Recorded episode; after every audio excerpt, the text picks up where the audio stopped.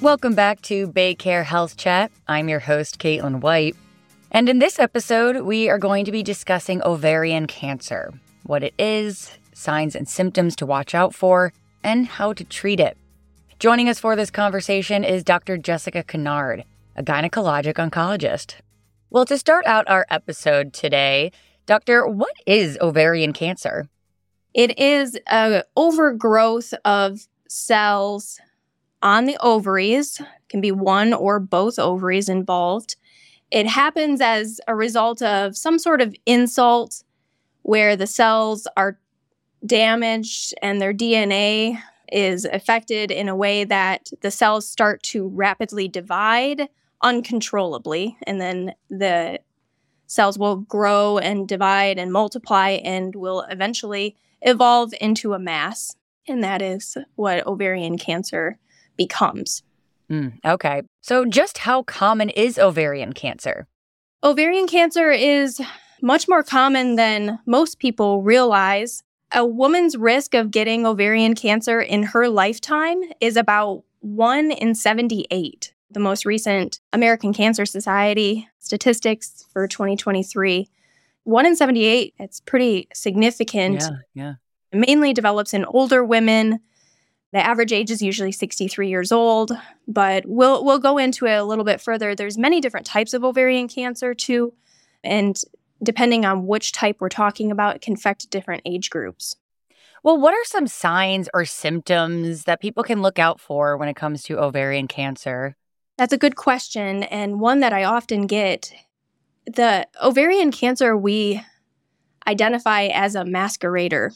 And what I mean by that is the symptoms are often very vague and non-descriptive, not isolated to the pelvis. Most people would think that you would have significant pain or pain in the pelvis or changes in your menstrual cycles with ovarian cancer, but that might not be true. It's a, a gradual onset. Most people will describe abdominal bloating or swelling, starting to feel more full and, and a lack of appetite they may start to have changes in their bowels where they become more constipated. They may notice that they're going to the bathroom, urinating more frequently. All of this kind of ties together, might lead to unexplained weight loss. All of a sudden, you're dropping pounds and, and you're not even really trying to through diet and exercise. And oftentimes, the way that patients eventually come to me is usually not direct. They will actually go through a gastroenterology type of workup first, colonoscopy or an EGD for these non-specific GI symptoms of bloating and distension. And lo and behold, it's not until maybe they eventually get a CT or CAT scan and find what exactly is going on. Wow. So that kind of leads me into my next question here. You know, talking about these signs and symptoms getting easily missed. Are there any other reasons that that could be happening? Ovarian cancer in general, there's no good screening guidelines, which it can be frightening for women to hear about. You know, we have mammograms for breast cancer, we have colonoscopies for colon cancer, but there is there's no good test for ovarian cancer. Women often think that just because they get their pap smears that this can't happen to them and it's and it's not true. But there is great benefit in having an annual well woman exam where you're getting a pelvic exam, maybe not necessarily a pap smear, because a pap smear is only intended to be for cervical cancer screening. But during that pelvic exam, you get what's called a bimanual exam, where with your hands you feel in the pelvis. And oftentimes that's a way to detect anything that's going on that's abnormal with your ovaries or your uterus. But there's no blood tests, there's no regular imaging or anything, unfortunately, that we currently have as a guideline for screening for ovarian cancer. It, may be something that happens down the road. There's a lot of new research and technology trying to be developed to become a regular screening protocol, but currently we don't have anything like that. The one caveat with that, though, is if you have a genetic mutation, people might recognize the BRCA mutations, BRCA1 and 2, There's actually a, a long cascade of genetic mutations that we now know are associated with increased risk of ovarian cancer in your lifetime. The National Cancer Societies have defined certain screening guidelines that we can do for those patients that are at elevated risk, and those could include transvaginal ultrasounds and some blood testing, lab work, specifically looking for tumor markers like CA 125 levels. But that's the only thing that we have right now in terms of guidelines. Gotcha. So, in terms of risk factors, of course, genetics is one, but what are some other things that people can keep in mind Yes, that's a great question. Ovarian cancer, in the classic form that most people think of, is called high grade serous ovarian cancer. That is the most common type. This type usually affects women of older age, as I said before, in their 60s to 70s. Family history certainly plays a role, and the genes that I previously mentioned.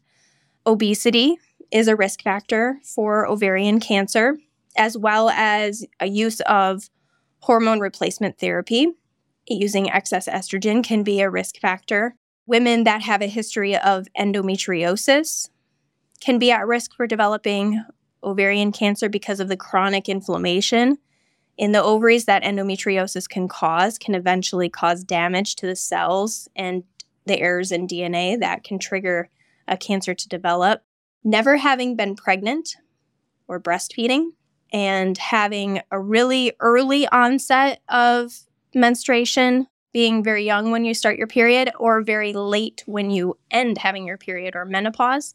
The more number of years you have of your menstruation in your lifetime, the higher the risk of developing ovarian cancer. And again, it kind of follows the same theory.